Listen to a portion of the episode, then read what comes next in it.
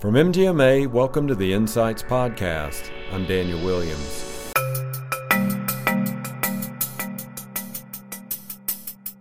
There are so many opportunities to serve. And if you're a non clinician leader, if you're a clinician leader, if you're a physician leader who's listening to this and you're feeling called to lead, my call to action to you is to really look internal first and assess what drives you, what motivates you, what work do you feel most called toward, and then to really actively network yourself. So find people who do what you do.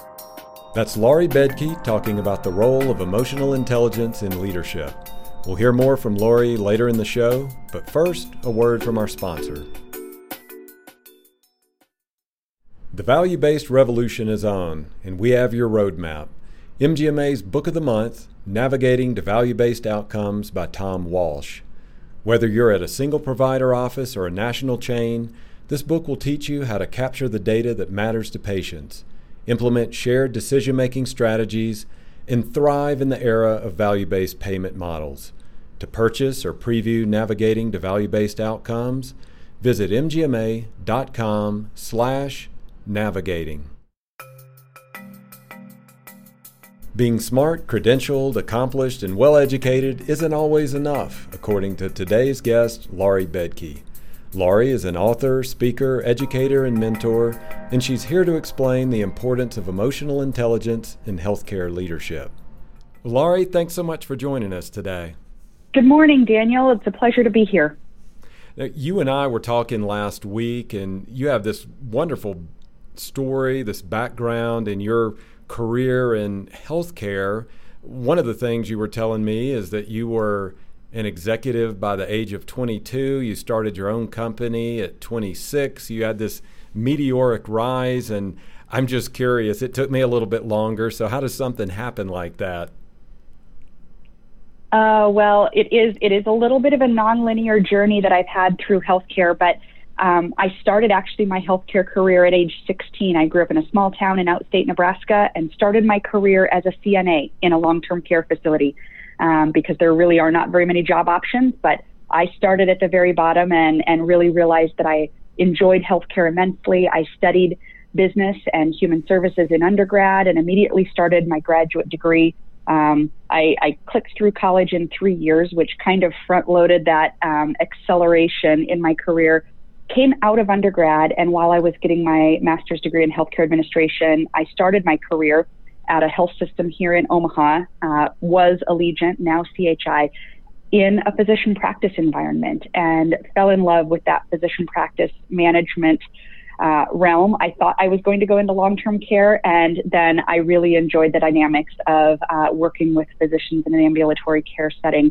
So, spent five years um, working in health system employed physician practices. But then, really, in the early 2000s, there was this trend of a lot of the physicians that had been acquired by hospitals in the late 90s going back out into private practice. And um, so I started a consulting firm in 2002. And um, I had always really identified as an entrepreneur. I grew up with a father that was an entrepreneur, and I have a strong affinity for entrepreneurship and I'm a strong advocate for physicians in an autonomous practice environment. We don't see as much of it these days, as we all well know. Uh, the listeners to this podcast are acutely aware of that. But I started a consultancy that helped physician practices make that transition from hospital employment to private practice, set up their private practices, did startups for them, and, and a lot of retained management, grew a team. Um, but, you know, it was six or eight years into my career that I realized that management um, and operations was something I was um, proficient at and, and good at, but really my deepest affinity was teaching, was speaking, was was leadership development. And in those early years of my career, I would go to um, conferences, MGMA, ACHE, uh, others, and I was was very um, focused on growth and personal and professional development. And um, I began teaching as an adjunct instructor early in my career, probably earlier than anyone should have uh, invited me to do so. And I also started building a national speaking practice. So I was parlaying my passion for lifelong learning and growth and development into also then sharing that with others so that I could equip and encourage other leaders. So it has been a nonlinear path that's taken me from, you know, kind of healthcare executive management through consulting, and now I'm a program director of the executive MBA in healthcare management at Creighton University at, in Omaha. I'm in full time academia. I still do speak actively nationally, um, but it is um, really, I guess, one of the things we'll be talking about today is is growing self awareness and identifying your strengths and your weaknesses and your passions and your purpose. And for me, um, I realized early on uh, that operations was something I was good at, but teaching and, and speaking and leadership development was really my affinity. And so I have pursued it with gusto.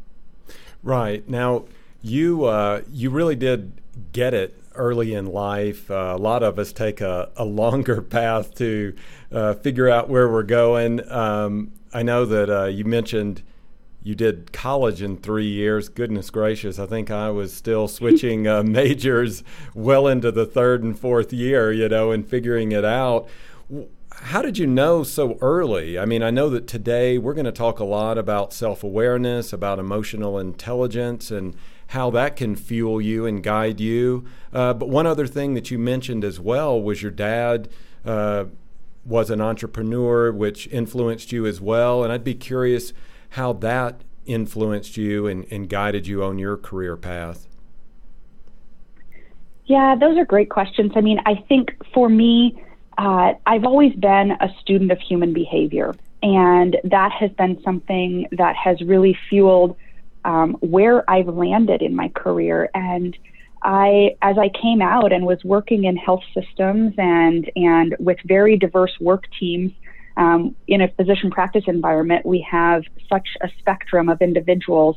Um, physicians, receptionists, clinical staff, um, interdisciplinary teams that are involved in managing the clinical side, the back of house side. Um, and I was very struck by or very intrigued and curious about not just the operational processes or the tactical side of that, but really my mind was always drawn to what were the differentiators in a performance perspective? What what helped certain individuals to perform at a higher level? What led certain teams or certain organizations to thrive and be high performing versus those that are dysfunctional or toxic? And it was individually motivated by me kind of finding out and discerning where I fit. Uh, but then I really kind of immediately started to see the broader, more strategic application of how it's crucial as we rise from an individual contributor role in our career into those early and then advanced leadership opportunities. What is the application of what's my personal leadership style? What type or size or style of an organization am I going to fit in? What do I want to do? Um, and for me, if you look at the letters that are behind my name, those board certifications, those graduate degrees, the things that are on our business card, I look like on paper someone that should be in a CEO role in a physician practice or a health system environment. Um, and that's really not where I belong. Could I do that job? I sure could, Daniel. And would it light my soul on fire and make me want to pull on my boots, or in my case, four inch stilettos every day and go chase life and work and endure the tough, difficult, messy challenges that any advanced leadership opportunity presents? Probably not, uh, because I believe that we all have a unique aptitude. And figuring out, bringing it all the way back to where that question began, I became a student of human behavior and tried to identify what are those attributes or what are those things that help any of us to identify, to nurture that self awareness, and then apply it to make sure that we can perform our day job to the very best of our ability, but then how we can position ourselves for our highest and best use. What type of a leadership role? Um, there are so many opportunities to serve and lead. And if you're a non clinician leader, if you're a clinician leader, if you're a physician leader who's listening to this and you're wondering, you're feeling called to lead, but you don't know because you're you don't feel like you look like anyone else that you see leading, my call to action to you is to really look internal first and assess what drives you, what motivates you, what work do you feel most called toward, and then to really actively network yourself so that you can be a student of human behavior and find people who do what you do. Maybe you're supremely motivated by um, policy and advocacy. Maybe it's innovation and technology or data analytics that lights you up. Maybe you're very process oriented in quality and performance improvement. I've just named three major areas that are super distinct, but where we need very apt leaders in healthcare.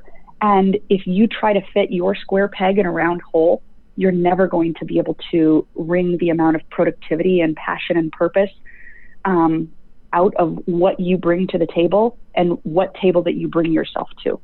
Yeah, I'm, I'm wondering, on following up with what you're saying, uh, how emotional intelligence can help inform us not only about others that we work with, but about ourselves. Because as I had mentioned earlier, in college, I believe that's the case with so many of us that we go in there and we switch majors many times because we're still figuring out who we are. And it's so interesting that you're saying it's important to figure out what your strengths are, what your even what your weaknesses are. It's it's good to know what those are as well. So let's first go back to that term emotional intelligence.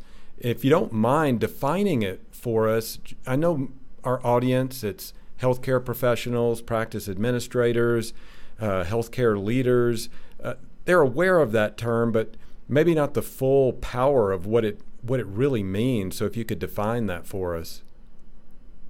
Absolutely. It, let's start at the beginning, Daniel. And to me, I think the difference between IQ, intelligence quotient, and EQ, emotional quotient, is really um, that consideration of uh, the behavioral competencies. Emotional intelligence is defined as those behavioral competencies that are going to influence and drive our success or our ability to function.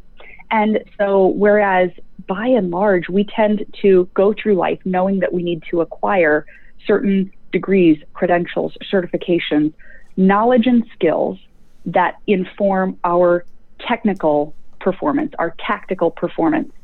And those are very black and white.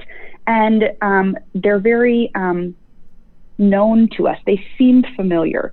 But um, the emotional intelligence, those behavioral competencies, are really those elements of, Daniel, what is an individual's processing style? What's their communication style? What's their behavioral tendency? Um, what are their strengths and weaknesses? What are their blind spots? And this is not just a figure it out one time choose a degree, acquire a certification or a credential, which is very known to us. And we can tend as humans to default to those black and white because the rest is shades of gray.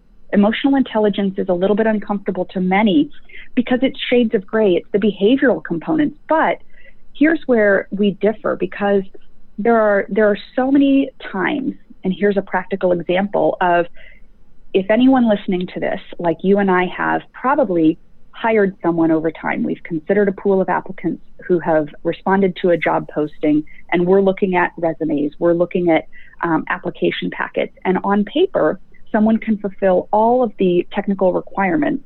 They have the right years of experience and they have done this job. But how often have we hired someone and then they show up in our practice or our organization and they don't fit or they're not able to parlay that technical knowledge or that technical competence and deploy it because they lack the behavioral competence to do it in in a group of others, interdependent upon others, fitting in with your culture um, of your organization or a work team. Emotional intelligence is about those people who show up with a set of um, behavioral competencies. The emotional intelligence model that I most admire and probably is the most well respected is a model that was developed by Dr. Daniel Goleman. And Dr. Goleman defines four domains. Domain one is self awareness, followed by self management, social awareness, and relationship management.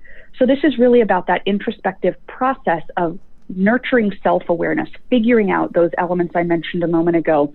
You know, how do I communicate? How do I process? How do I build relationships? How do I problem solve? How is that different from or like others around me so that I can assess where I fit? And then once I have fit myself somewhere. Self management and social awareness and relationship management is about deploying that and adapting or modifying that behavior day to day, month to month, sometimes hour to hour.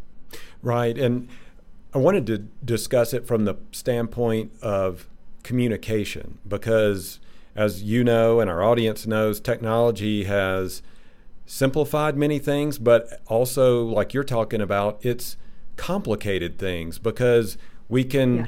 We can text each other. The two of us right now are communicating through a Zoom, uh, you know, call, and there's so many ways we can communicate, uh, but we still seem to lack some of the communication. I've talked to some other uh, management leaders who have talked about how communication has separated us in certain ways where we just continue in these endless loops of emails and then we copy other people into those emails and then they go on for uh, you know days and days where sometimes you just want to get up and walk across the hall and you know, talk to that person face to face or just pick up the phone and have the direct communication. So, talk about how emotional intelligence can help us communicate better. I think that's a, a, a, very valuable question to be asking because so many of us are operating in that environment where we don't have the luxury of seeing the whites of someone's eyes because you can read the nonverbals um, and when you're communicating in person, you have huge advantages that are lost um, or nullified when you're communicating via email or text, and much nuance can be lost.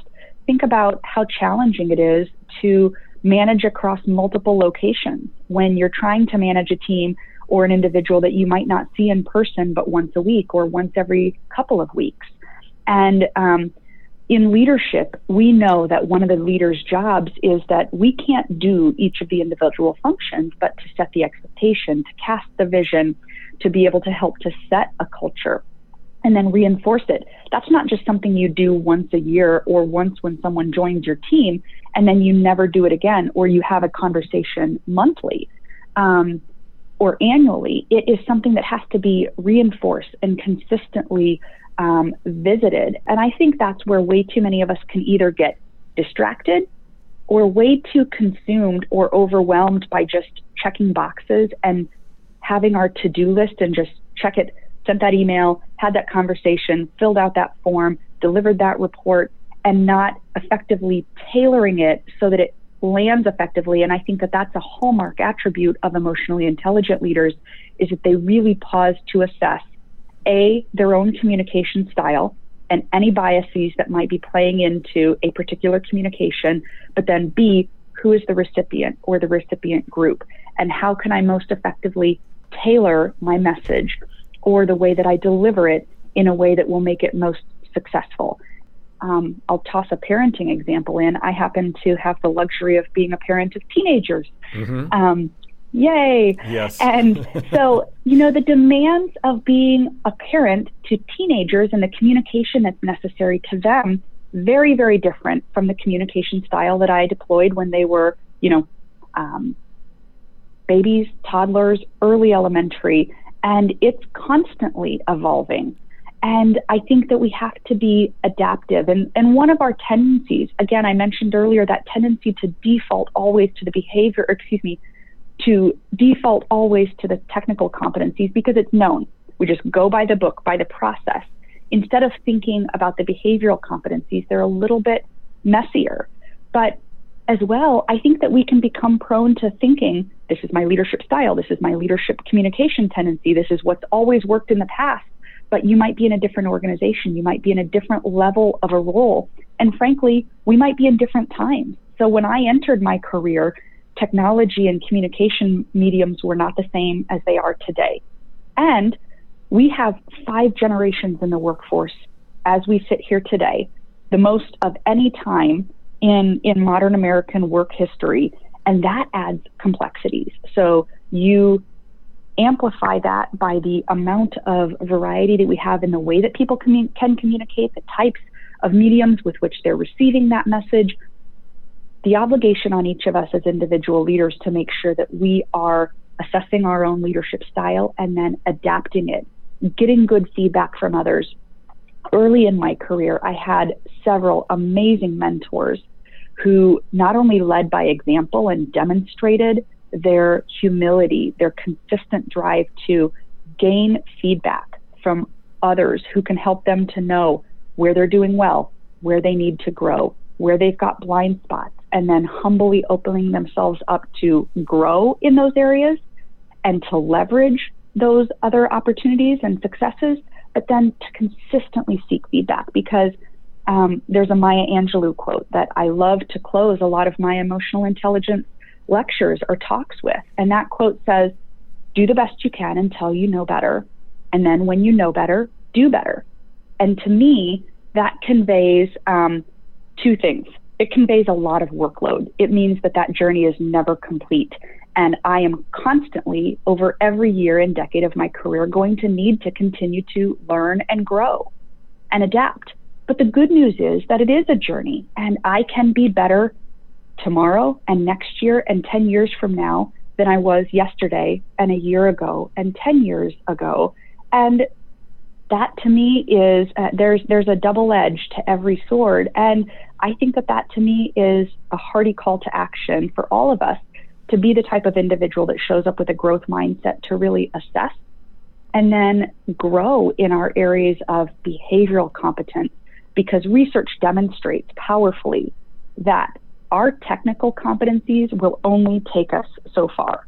There is a sea of individuals who have the same credentials and experience competing, but where we can really differentiate ourselves as leaders and deliver more effective and sustainable results for our organizations and the communities that we serve is through making sure that we leverage those behavioral competencies of being able to communicate effectively, being able to adapt to change, being able to read the culture and find fit in culture, and then lead by example so others in your organization follow suit, and that you're able to recruit and attract others to your organization who are very focused on doing the same because the alternative is not appealing. Mm-hmm.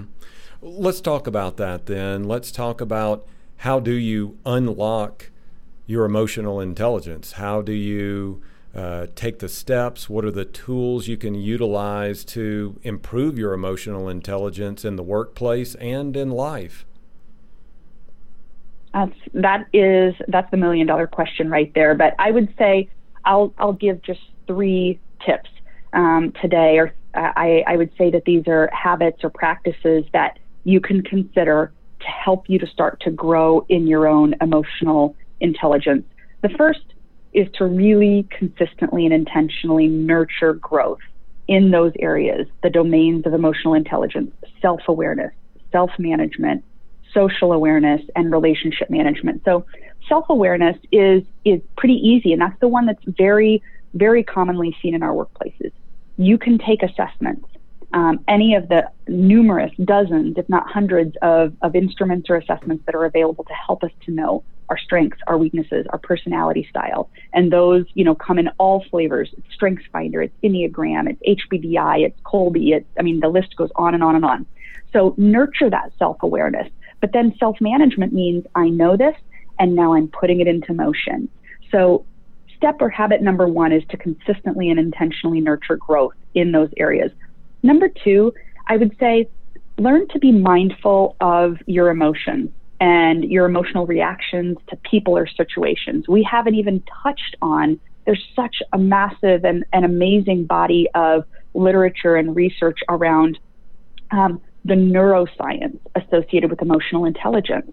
And to say it in short, um, we know that our frontal cortex um, is our CEO of our brain, but we experience life through our limbic system the base of our brainstem. And so, in short, that means that as much as we would love to make our decisions from our frontal lobe and our CEO of our brain, many times we are, you know, running on lack of sleep, or we are short staffed this week, or it's fourth quarter, so we're in a sprint to the finish line in our strategic planning and budgeting cycles, or any other of the myriad factors that can influence whether or not I have whole attention um, and clarity to bring to what I'm doing today. So if I'm operating from a circumstance of stress or hurriedness or anything else, I can be reacting emotionally or irrationally when I really need to bring my best self forward. Or we all know that there are certain people or certain circumstances that push our buttons. So in this um, step, I encourage you to be more mindful of your emotions and your emotional reactions. Find ways to reflect on, um, you know, what circumstances or what people or what types of environments push your buttons where you tend to react suboptimally. How can you assess that? How can you think about it? Seek the counsel of other people that can help you to build a game plan, to make some behavioral change that will help you to avoid being reactive or responding suboptimally.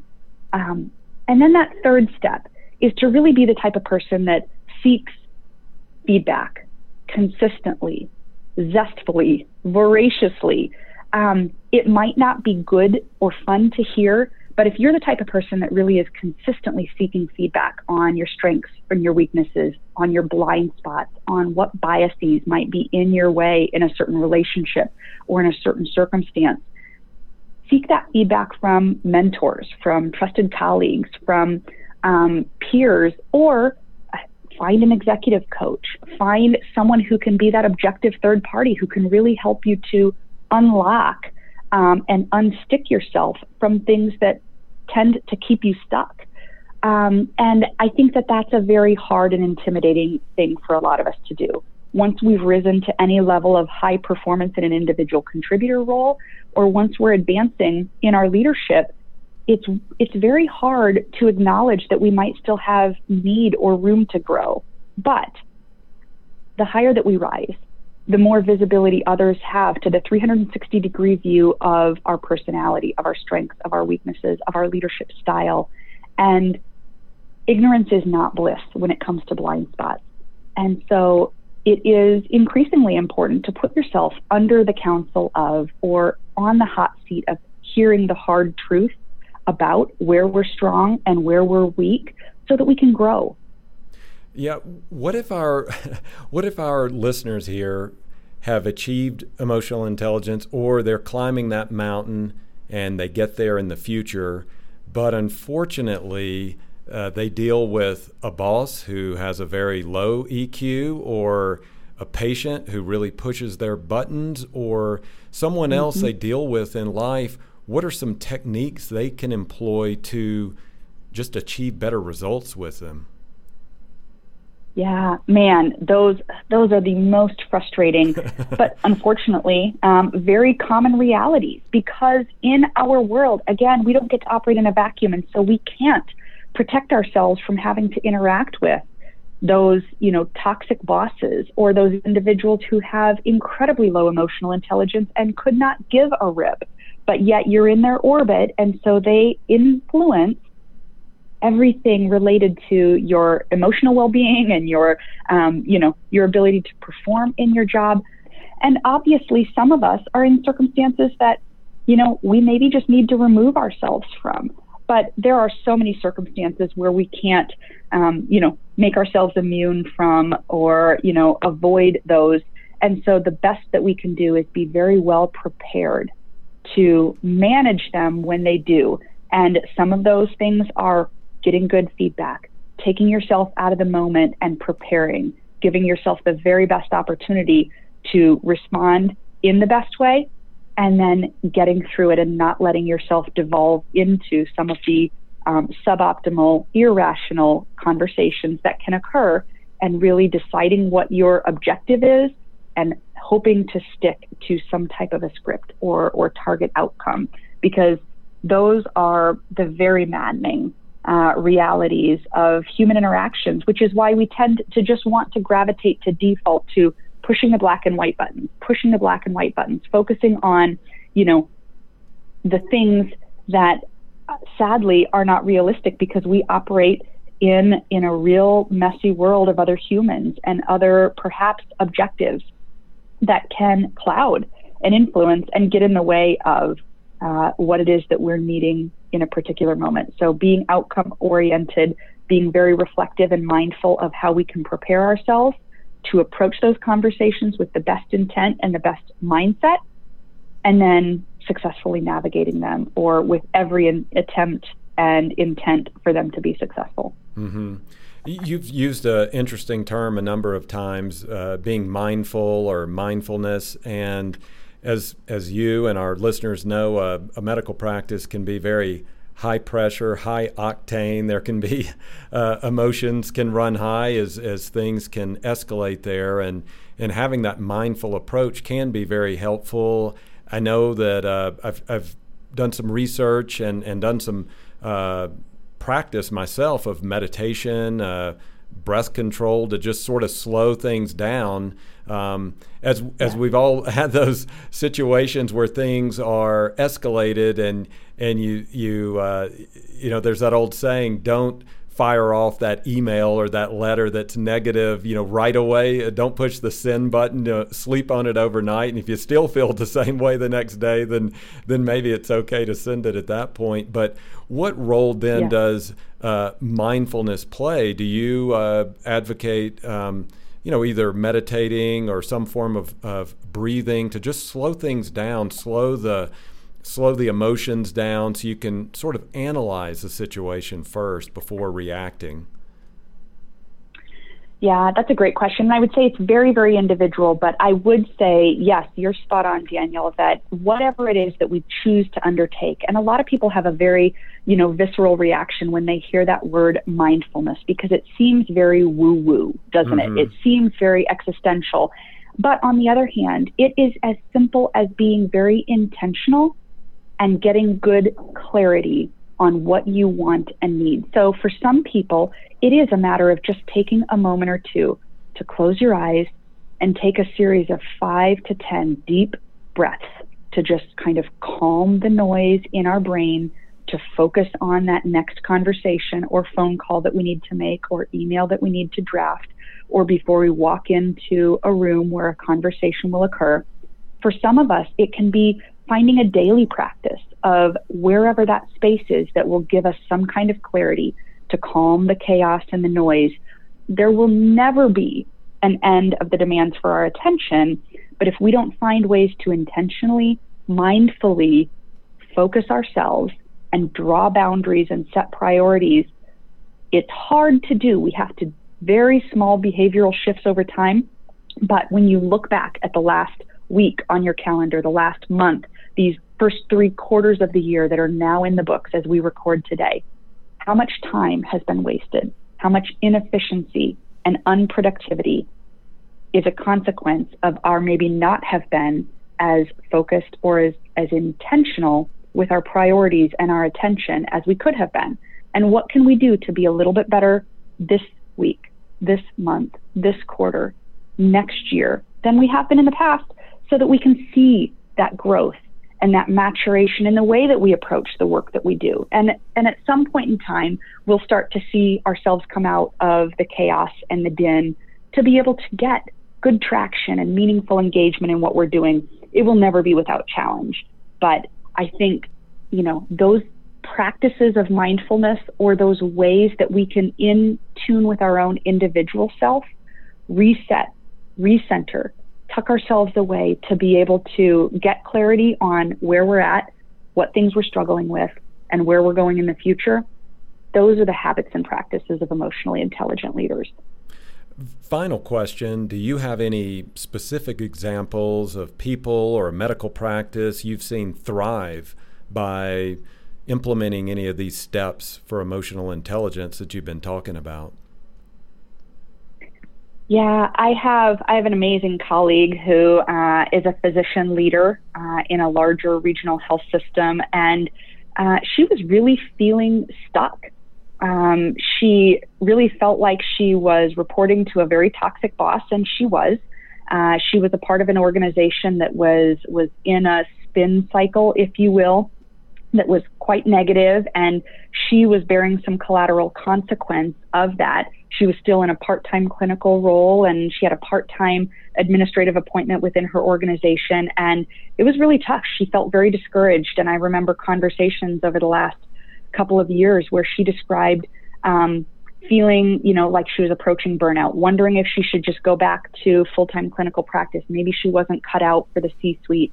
And um, over time with you know consistently staying the course and assessing and getting clarity on what her values were what her priorities were what she very most wanted to be able to contribute and where she felt like she had strength to be able to uh, deliver outcomes to her organization and getting through with the help of some outside you know perspective but then also just establishing some of these approaches to the way that she uh, came to difficult conversations and really leveled up in her own skill set, both technically as she transitioned from clinical practice into this executive role, but then also just behaviorally as she realized that to be a leader and to have organizational purview versus just, you know, direct patient accountability in her job, she really found the growth and some of the changes occurred organizationally that helped certain toxic people to leave. And in our most recent conversation, she described not only the individual growth and the maturity that she's experienced in feeling so much better equipped to be able to take on those messy, hairy challenges that are inter, interpersonal or human behavior oriented, but also now having found a role that is really fulfilling for her, where she's got a, lot of pride in the work that's being done by her team in her organization. She's got a lot of amazing visibility and a ton of runway out in front of her to be able to invest the rest of her career um, in some very increasingly amazing executive roles. But it was kind of the patience and the willingness to do some of the hard and messy work of going internal um, and identifying and gaining clarity on what she most wanted and needed from her career, but then validating that against external perspective, and then just the patience and the tenacity to be able to sustain some of those hard realities of what was a less than ideal organizational circumstance, a political climate, if you will, at the time uh, within her organization. And then coming out on the other side, being able to see the forest for the trees, so to speak, when there were definitely days and weeks and months or stretches therein where she wasn't sure uh, that she was going to be able to make it. She kind of wanted to throw up, throw in the towel, you know, throw up the bat signal for help and and and give up. But it was a it was a process of organizational change that happened concurrently to her individual personal change. Laurie Baedke, Director of Healthcare Leadership at Creighton University, thanks for being here today. Oh my goodness, Daniel, it's my pleasure. This this time has flown. It's been so much fun and I feel like we've just scratched the surface, but I so appreciate the invitation to have this conversation. It's an important one. Well, that's going to do it for this episode of Insights. Thanks to our guest, Laurie Baedke. Also, don't forget to check out MGMA's Book of the Month, Navigating to Value-Based Outcomes. To purchase or preview the book, visit mgma.com slash navigating. If you like the show, please rate and review it wherever you get your podcast. We love hearing from listeners about the show. If you have topics you'd like us to cover or experts you'd like us to interview, email us at podcast at mgma.com or find me on Twitter at mgmadaniel. MGMA Insights is presented by Craig Weberg, Rob Ketchum, Declan McGee, and I'm Daniel Williams. Thanks for listening.